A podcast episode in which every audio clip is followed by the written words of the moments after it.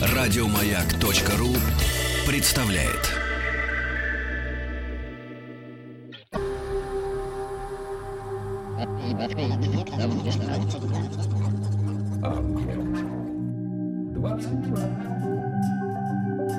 Объект 22. Литературный, литературный, литературный Нобель. Нобель. Нобель.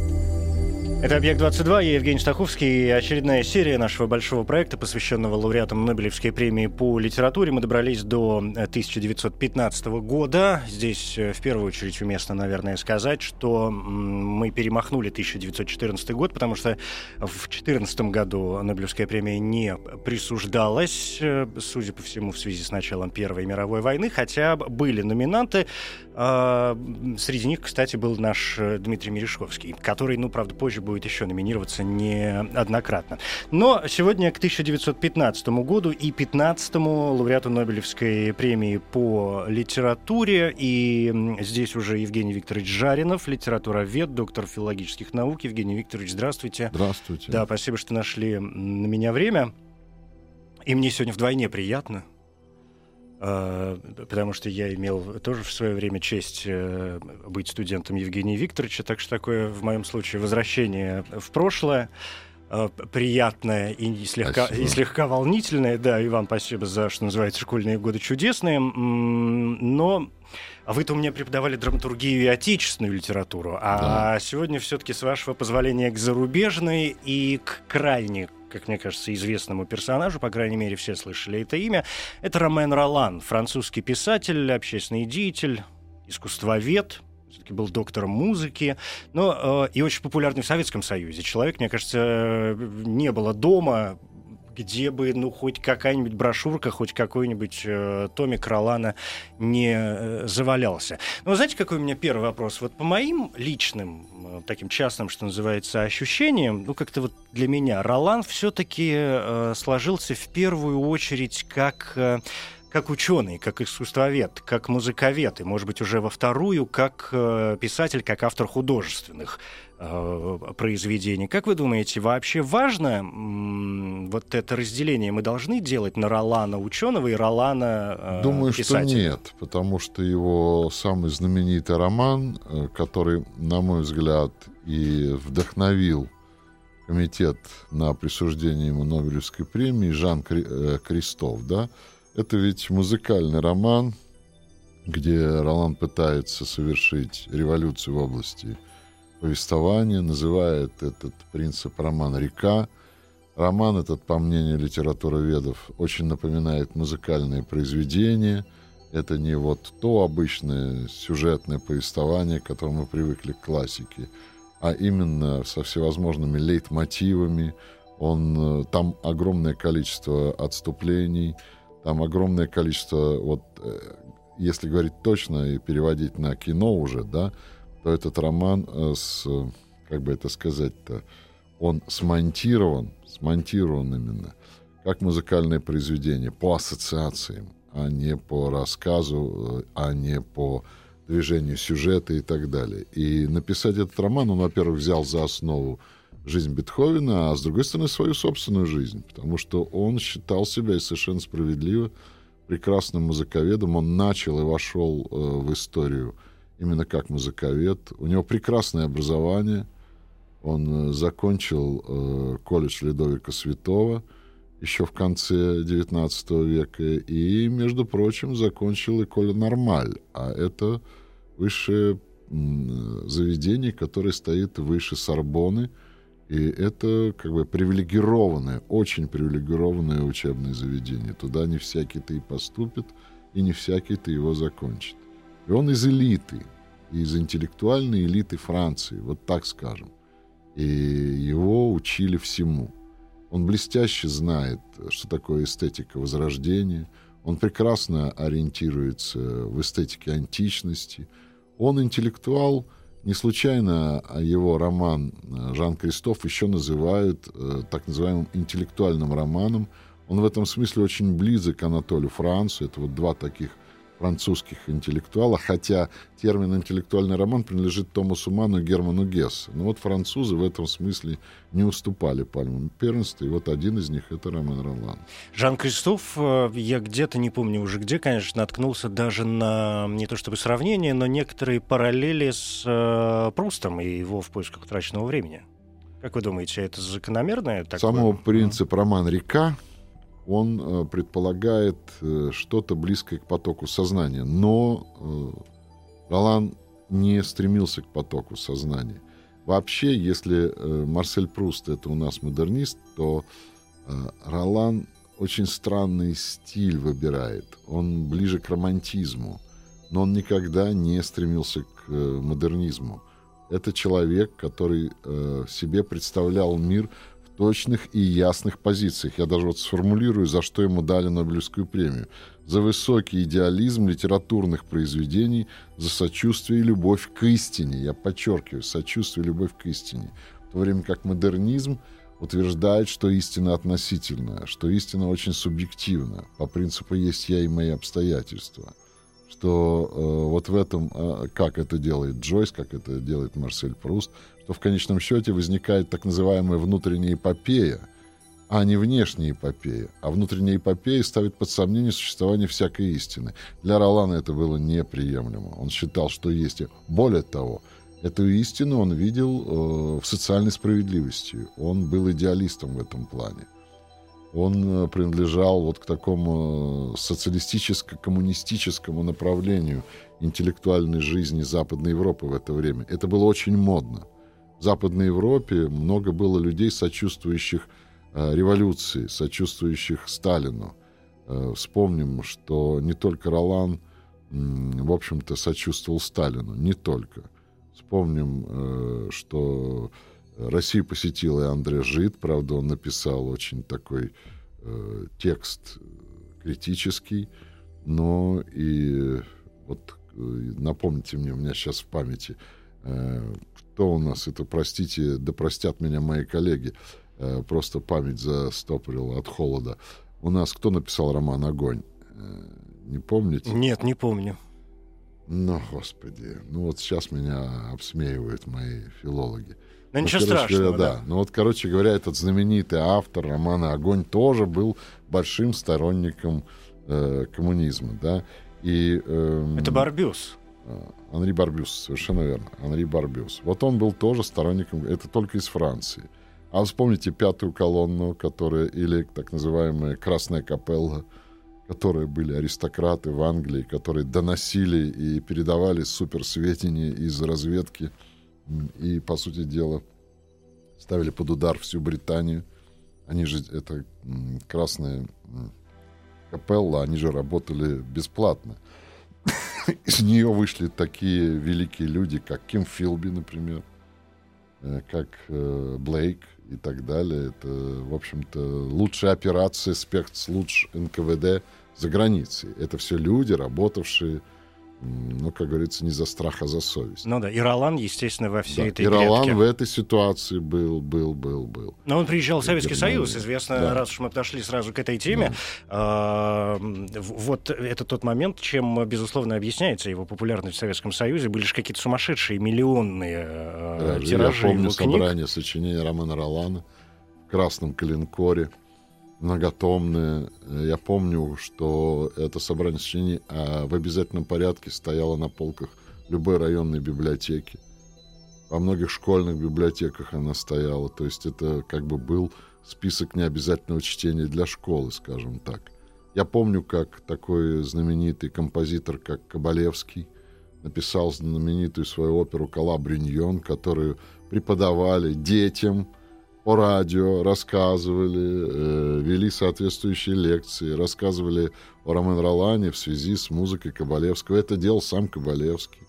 Это ребенка, по сути дела, с музыкальной школы и не только. Вот он включал радио, да, и ему передавали передачи Кабалевского о Калабриньоне и говорили о том, что это вот э, советский композитор э, в таком вот соединении с французской культурой создал эту оперу.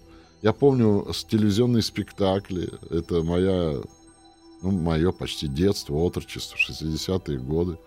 когда ставили этот телевизионный спектакль по Калабриньону и разыгрывали это. И если Жан Кристоф — это интеллектуальный роман, то Калабриньон — это больше такой народный роман. Конечно же, Ролан, несмотря на то, что он создает роман э, «Река», он никогда не был модернистом. Но он и не был реалистом. Вот у него странное такое сочетание. Такое, если хотите, я, может, не точен, и опять коллеги меня э, поправят, это такой революционный романтизм, близкий очень Гогоре, Го, Горьковскому революционному угу. романтизму. Они встречались, по-моему. Они встречались, да. они были друзьями. Ну, Ролан, тут еще надо сказать еще об одной особенности. Советский-то период — это советский период. Ролан был очень близок к Толстому. Толстой для него, ну, вообще Толстой — для многих писателей XX века был краеугольным камнем. Мы знаем, что Голсуорси э, в буквальном смысле выстроил все свое творчество под Толстого. Э, Ролан с ним переписывался, и, если я не ошибаюсь, было также такое письмо, где знаменитая была фраза обращения молодого Ролана. Он тогда был еще очень молод, Толстой уже был на исходе своей жизни. Обращение молодого Ролана к э, Толстому с э, следующей фразой «Научите, как жить». Вот так вот, совершенно откровенно. Вот не могу не жить без ваших указаний. Научите, как жить. Он, конечно, был э, русскоориентированный французский писатель. И, конечно, о, кстати сказать, я общался э, энное количество лет назад э, с человеком, который работал в Москве в ранге посла. Он был глава миссии Международного комитета Красного Креста Тири Мейра он как раз изучал в Сорбоне и собирался писать диссертацию по новому роману, так сказать. А, по, это постмодернистское явление 20 века. И когда я с ним поговорил о Ромен Ролане, мне очень интересно было. Он удивился и сказал, вы знаете, а Ролан в Сорбоне сейчас совершенно не популярен. Его никто не изучает. Видно из этих вот... Э, ему мстят за его коммунистические симпатии, сталинские симпатии – современная Франция, которая, в которой к власти пришли леваки 67 года. Да? И в этом смысле вот это так. Вот в Сорбоне, на филфаке Ролана не изучают сейчас, если верить вот этим сведениям. То есть максимум школьная программа. Да, максимум школьная программа. То есть его упоминают в качестве... Вот был такой певец кипяченый и ярый враг воды сырой. Вот такого типа. Литературный, литературный, литературный Нобель. Нобель. Нобель. 15-й лауреат Нобелевской премии по литературе Роман Ролан сегодня в центре нашего, что называется, внимания. Это правда, Евгений Викторович, что, ну, то есть, насколько справедливо это замечание, что, по большому счету, все, что занимало а, Ромена Ролана, помимо там, какой-то общественной деятельности и встречи с э, политиками и так далее, но вот в его собственном творчестве, это, собственно, вопрос э, искусства. Одна из самых цитируемых его фраз из э, то ли дневников, то ли э, писем кому-то, потому что Ролан пишет, я влюблен э, в искусство, оно буквально взрывает мою жалкую маленькую личность. Ролан фигура почему э, сейчас находится в тени в, во французской культуре? Французская культура в 20 веке стала одной из теоретических мек постмодернизма. Мы вспоминаем здесь того же Мишеля Фуко, Ролана Барта, да, Бодрияра, э, Делеза, Дорида и так далее. И список можно продолжить. Да и по сию пору. Да, и это все теоретики, которые, по сути дела, создали всю теорию постмодернизма. А и литература в данном случае живет сейчас под э, этой парадигмой. Ну, какие вот знаменитые писатели Франции сейчас? Уэльбек, например, да, элементарные частицы. Это явно не антиролановское творчество, не ролановское творчество, да. Ну, к Уэльбеку можно относиться по-разному. Но э, Бекбедер, например, да, это явно антиролановское. Если вы возьмете, как написано, как это его роман «Любовь живет три года», uh-huh. да, и возьмете, например, очарованную душу Ролана, то вы увидите, что это люди с разных планет. Это разговор марсианина и землянина, скажем так. Но их разделяет сто лет. И по, помимо того, что их разделяет. Хотя Ролан умер в 46 году, не так-то уж много их разделяет. 44 44 44 да. 44 Не так-то уж их много разделяет. 44 год и это конец 90, ну, 50, да, 50. Это не такое, они все равно жители 20 века, но это уже другая планета, потому что в 68 году, когда появляется знаменитая смерть автора, это демаркационная линия, которая проходит между классическим дискурсом, как любят говорить, говорить французские постмодернисты, и э, новым, так сказать, постмодернистским дискурсом. И поэтому в силу того, что, или, например, Паскаль Киньяр, да, вот еще одна суперфигура современной э, французской литературы, или вот совсем на днях умерший э, великий Мишель Турнье, которому, кстати сказать, никакой Нобелевской премии не дали, не успели дать. На мой взгляд, это великая несправедливость. Давать, э, на мой взгляд, людям очень случайным и не давать явному классику французской литературы и мировой литературы Мишеля Турне. Но это мое мнение, это, так сказать, давайте оставим, никого ну, не да. интересует. Я очень спокойно к этому, Да. кстати, отношусь. Я уже как-то говорил, Да. в таких случаях можно и повторить Да, о том, да. что, ну, это их премия, кому хотим, тому даем, Да, в конце концов. да. Или Маргарита Йорсенар, понимаете, и далее по списку. Э, Или вот, например, такой э, массовый писатель Франции, если говорить о французской литературе современной, как Вербер, да, все это муравьи и прочее, прочее. Но это масс- массовый писатель, это уже, так сказать, за гранью большой литературы, но все равно очень популярный, его считают таким вот Леви, например, еще один такой очень читаемый писатель и прочее. Но как бы мы их ни взяли, кого бы вот всю эту массу писателей, а их больше, я просто называю Мгм. тех, кто на Ну, на поверхности, поверхности. и так далее, они не вписываются в Ролана. Вот такое ощущение, что Ролан забыт, и тут понятно почему. Потому что ни у одного из этих перечисленных мною писателей нет то, что свойственно Ролану. Это социальный оптимизм. Вот Ролан верит в абсолютно в прогресс. Он уверен, вот ему за это и премию дали. И это 15-й год, не будем забывать. Это год, еще идет война Первая мировая. В самом разгаре. Да, это год надежд, когда еще не умерла классическая парадигма. 15 год — это еще 19 век. Потому что, как я говорю, 19 век закончит свое существование где-то к году 18 когда закончится Первая мировая и возникнет новая парадигма мышления. Когда появится тот же самый модернизм и прочее, прочее. И он узаконит свое существование. А это еще классическая парадигма. Не случайно Ролан пишет письмо Толстому. «Научите, как жить». Вот у кого он учится. А классическая парадигма выстроена по очень четким, ясным принципам э, истины, прогресса, демократизма и всего того, что, в общем-то, прекрасно укладывается в реализм, например. Да? Но Ролан уже понимает, что он не может быть реалистом.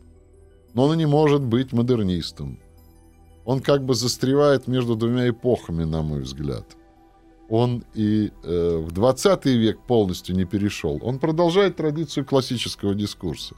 Отсюда вот то, что вы сказали. Я люблю искусство, потому что он искусство понимает как прогресс.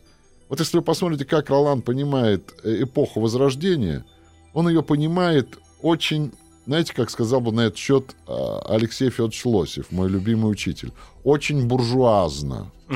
Очень, ну и он очень любил же эту эпоху. Да. Но мы вернемся к, к Да. Микеланджело и к всему остальному.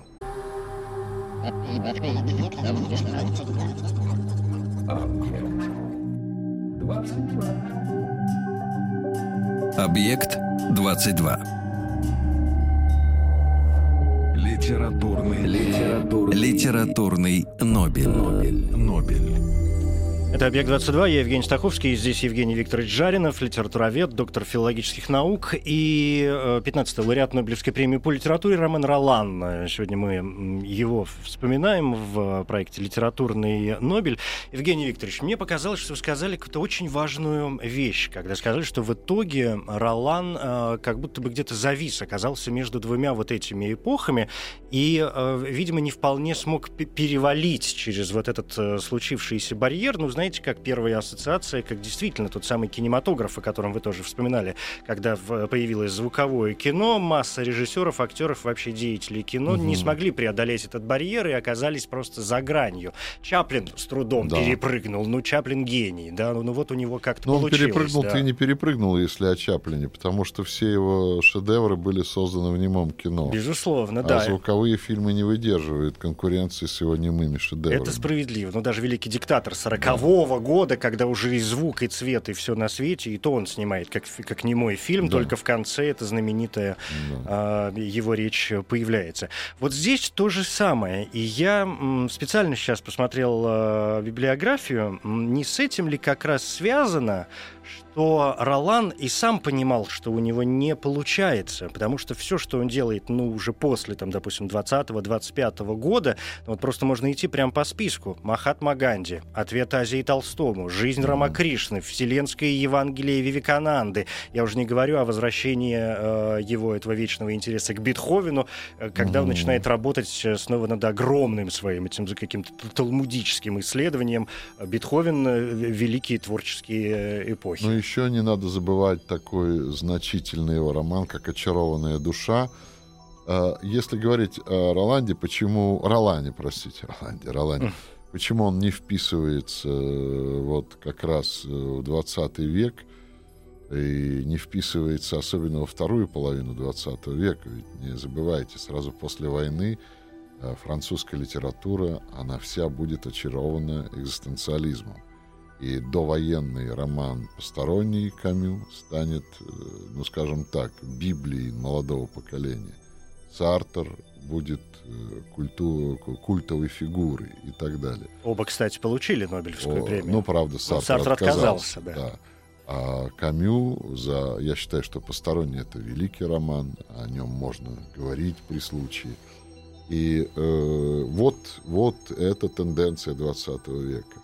А Ролан так и остался там, в XIX веке, как бы в самом начале Нобеля, в самом начале определения вот того, что... Идеалистической литературы. Да, совершенно верно.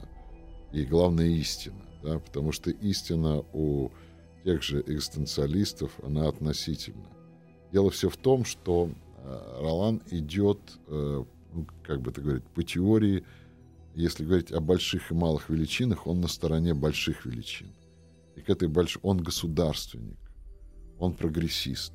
Но это он... происхождение и образование, что он с, вот, с высока, он... он же пытается Слушайте, решить он все закончил эти вопросы. классическую да. гимназию. Да, да. Он блестяще знает э, мертвые языки. Он великолепно ориентирует, он с этим вырос. Знаете, как сказал бы по этому поводу Ницше в своей работе о пользе и вреде истории для жизни.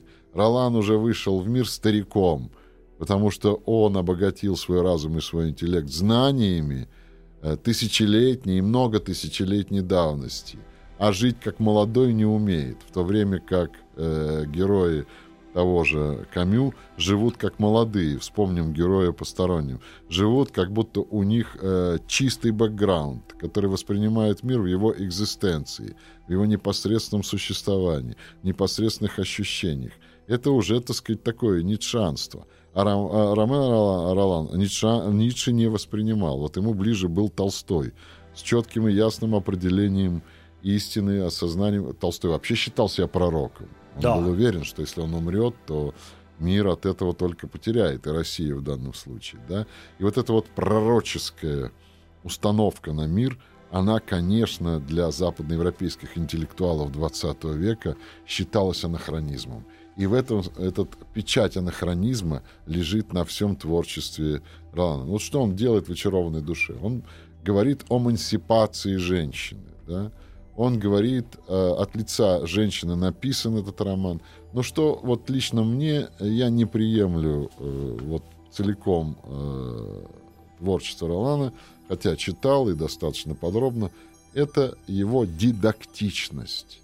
Это его, извините Научить? Меня, научить, рассказать как разъяснить надо, разъяснить до конца. Это его велеречивость. Он ведь э, все доверяет словам.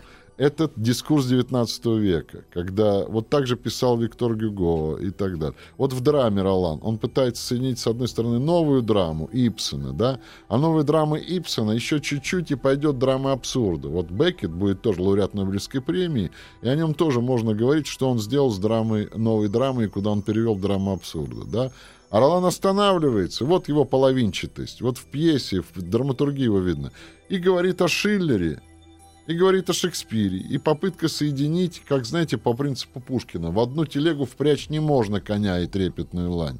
Но нельзя соединить новую драму и классическую драму Шиллера, которая идет от Шекспира. Но нельзя. Это э, разное понимание конфликта. Э, в новой драме многоконфликтность. В классической драме один глобальный конфликт, на который все нанизано. А Роланд пытается соединить и то, и другое. Потому что, с одной стороны, он как бы в, в классическую эпоху весь оттуда вышел. Вот даже я остановился на э, Лосеве и сказал, что его представление о возрождении буржуазно. Почему? Буржуазность этого представления по Лосеву заключается в мифе высокого возрождения. Ролан не отказывается от мифа высокого возрождения, так написано около Бриньон. Вот он говорит, что это люди-титаны были — и что эти люди-титаны — это были некие боги, которым надо подражать, следовать. Так Верхарн пишет э, своего Микеланджело, да? Когда э, вошел в Сикстинскую капеллу, он остановился, будто бы насторожен, измерил взглядом угол свода. Вот современник Ролана. Шагами расстояние от входа до алтаря — счел силу золотых лучей, что в окна бросила закатная заря, подумал, как ему знуздать коней безумных жрецов, труда и созидания, потом ушел до темноты в компанию. Вот смотрите, какая валеричивость, сколько слов! А это Микеланджело, который э, по Лосеву, например, воплощение обратной стороны титанизма, что там огромное количество преступных мыслей, там, вообще говоря, э, серьезное искажение понятия нравственности и так далее. Для Роланда, для Ролана, опять Ролан, для Ролана и для Верхарна, э, как и для Шарля де Кастера. Вот они, люди той эпохи. Вот это друзья, грубо говоря. Друзья, условно говоря. Для них это не существует. Для них есть прогресс, прогресс и еще раз прогресс. Как будто Ролан не видит, что этот так называемый прогресс закончился Первой мировой и начался во Второй мировой войне. Что этот прогресс, о чем будут говорить и экзистенциалисты, и модернисты, этот прогресс на самом деле обманка. Мир не идет по пути усовершенствования. Что мир сложнее, что этот прогресс, который живет по принципу больших величин, давит малую величину, давит личность, нивелирует личность. Как пишет Артега Гассет, восстание масс начинается. А восстание масс — это, извините меня, прощай личность, прощай те же герои Ролана. И у него, кстати сказать, э, в силу вот этой вот его дидактичности образы мертвые бывают. Вот мы берем э, «Очарованная душа». Я хочу сказать, что я прочитал этот роман целиком лет в 17, тоже находясь в состоянии такого романтического ожидания новых свершений в моей жизни. Помню, за лето прочитал всю эту очарованную душу. Мы взяли, у меня не было этого в библиотеке, у каких-то знакомых в библиотеке, вот к вопросу о распространенности, я прочитал. Вот этот Марк, там, этот сын э, главной героини, он такой вы, как и сама главная героиня. Потому что, как вам сказать, о женщине пишет мужчина. Но если вы берете Флабера, который описывает мадам Бавари... Мадам Бавари — это я. Да, мадам Бавари — это говорит я. Флабер, да. То вы понимаете, такая достоверность в этом. За что Флабера потом обвинили, что уж слишком он показал женщину такой, какая она есть, да? А у Романа Ролана это какая-то выдуманная женщина. Это какая-то идеальная женщина, которая не бывает. И вот эта вот риторичность его, риторика его, роман представляется мне как э, дидактика некая. И ее сын Марк, он настолько условен, там столько, так много слов, так много пустых слов, ненужных слов. Я к чему говорю? А в это время пишет Хемингуэй. Уже. Уже. И он создает свой призрак, э, принцип айсберга — где он говорит, что величие айсберга определяется той глубиной, которая скрывается под водой. Он опирается на подтекст. Он пишет уже телеграфной строкой. И это стан... В четырех стан... словах целый роман. Совершенно да. верно. И это станет трендом всего 20 века. Писать коротко, невелеречиво, сводя все. Это то, что уже есть у Чехова, у того же любимого Роланом э, Толстого в Хаджи Мурате, когда он отказывается от своих длинных внутренних монологов. Потому что Толстой как гений... Ролан не гений на самом деле. Толстой, он хороший, наверное, писатель, и был бы гениален для своей эпохи. Но он как бы пережил свою эпоху. Я так считаю. Это мое мнение, я поэтому при, признаю все споры и все отрицательные мнения в мой адрес, потому что есть люди, которые любят до сих пор Ролана. Ролана. И вот он в этом смысле даже не улавливает э, то, что творится у позднего Толстого, который для него кумир. А поздний Толстой становится кумиром для Хамингуэя, который говорит, что я у него учусь, как писать. И вот это вот э, простота словесного выражения, ориентация на подтекст, работа, ну, грубо говоря, на современный такой термин, хотя он, может, не подходит на интер... Э, активность читателя, когда читатель дорисовывает это, что есть у Флабера, на так называемую несобственную прямую речь, которая прекрасно существует и у Мапасана. Мапасан в этом смысле современнее Ролана. Но Мапасан вообще гениален. Он современнее да, Ролана. Да. То, что он ученик Флабера. И у него очень простые, ясные образы, которые провоцируют вас на э, создание смыслов. То, что у модернистов французских э, воспринимается как абсолютный принцип э, интерпретации. Интерпретация богаче, чем текст. Текст только провокация. А у Ролана такое ощущение, как будто он не оставляет читателю никакой интерпретации. Я тебе все расскажу, милый. Это, знаете, это прекрасный текст, но гения Гюго. Но Гюго когда был-то? Вот такое ощущение, что Ролан остался современником Гюго. Но, как знаете, как Лосев тот же пишет, но сослан в 20 век. Случайно, по недоразумению, да. Вот у меня такое ощущение. Он сослан в 20 век. И, и ему повезло, что ему дали премию в 15 году. Потому что, я думаю, в 40-м ему уже Ничего ему бы не, не дали. Было, да. и, и, и так далее.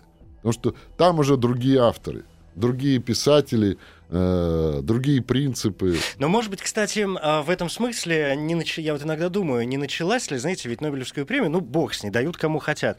Обвиняют периодически тоже, как многие другие наградные системы, в некой там политизированности периодической и так далее, и так далее. Не с Ролана ли это а, началось, что, может быть, его заслуга была даже не столько в литературной деятельности, сколько в какой-то общественной позиции, вот в этом его каком-то идеализме, бесконечном пацифизме, пацифизме, в попытке примирить все на свете и, опять же, разъяснить, как все это надо. Пропадает ум э, величайший. Пожалуйста, пожалуй, потому что в 15 веке Европа была увлечена э, такой, на первый взгляд, простой и ясной идеей, как социальная справедливость.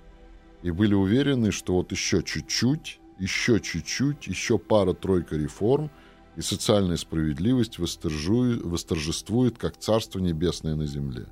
Э, бедные перестанут быть бедными, богатые будут делиться бедными, они поделятся, мы им по башке да. дадим. Отсюда поддержка всех революций. Да, совершенно верно. И в этом смысле это тренд эпохи. Литературный, литературный, литературный Нобель. Нобель. Нобель.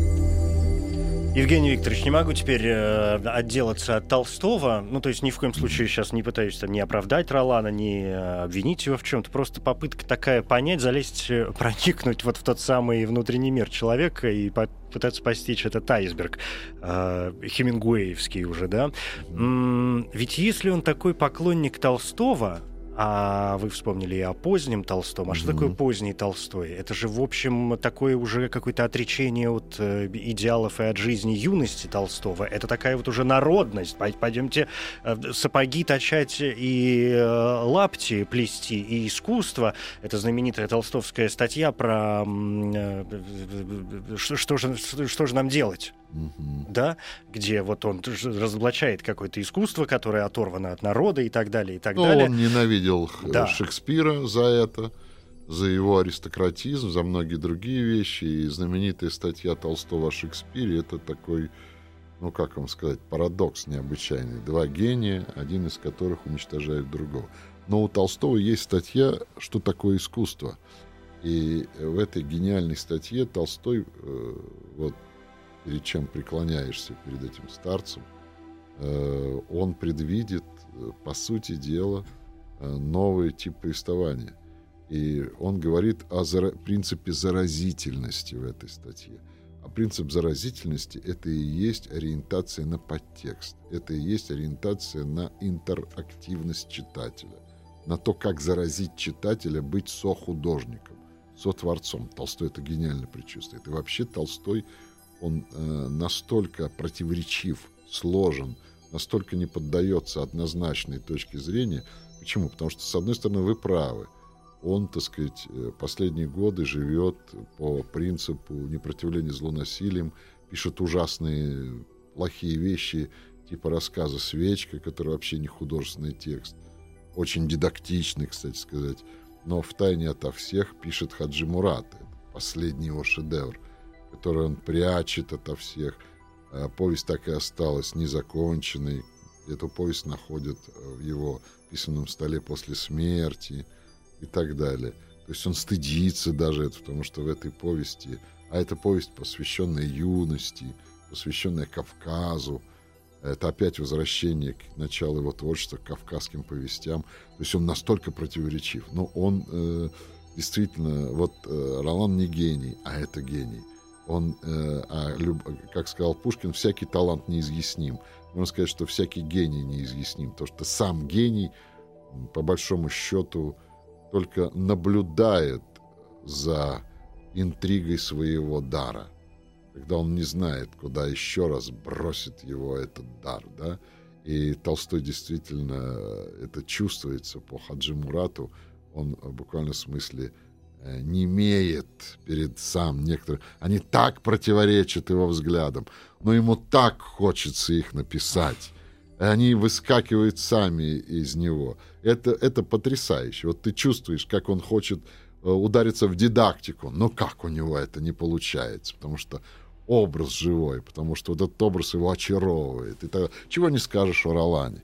Он вот как намечает себе, как будто пишет школьное сочинение.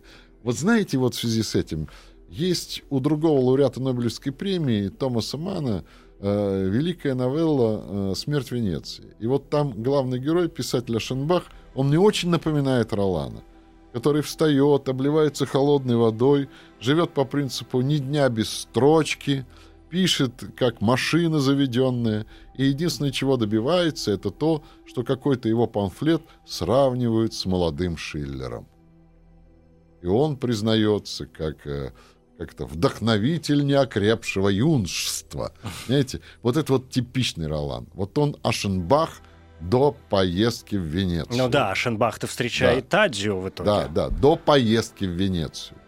До вот этого момента а, алхимической трансмутации. Вот это вот Томас Ман пережил в себе это. У Томаса Мана все были шансы стать таким же, как Ролан. Вспомните его роман «Бутенброки». Ну, это все-таки первая книга. Ему было 20, 26 лет. 26 лет он, он уже закончил писал, ее. Да, да он да. по классическому принципу ее пишет. Он такой эпигон-реалист и так далее. И вдруг вот он в себе это изживает. У Ролана этого не получилось. Он остался вот в этих, э, как бы это сказать, буржуазных, э, прогрессистских благоглупостях, в котором жило э, поколение э, конца XIX века, середины XIX века. Ролан э, в этом смысле, э, да простят меня литературоведы, это э, дитя социальной литературы в стиле Эжена Сю, «Парижские тайны», э, в стиле человеческой комедии, вот в этом стиле. Э, только, так сказать, э, налетом такого социального романтизма – который, ну, на мой взгляд, современного читателя может только раздражать, потому что, ну, ну в прогресс как-то не очень верится. Потому что вот если бы был прогресс-прогресс, да, как сказано Салтыкова-Щедрину, вот так ведется на Руси. Только зазвучит прогресс-прогресс, так и слышится. Отойди, задавлю. Вот это вот ближе, чем ролановский э, восторженный прогресс.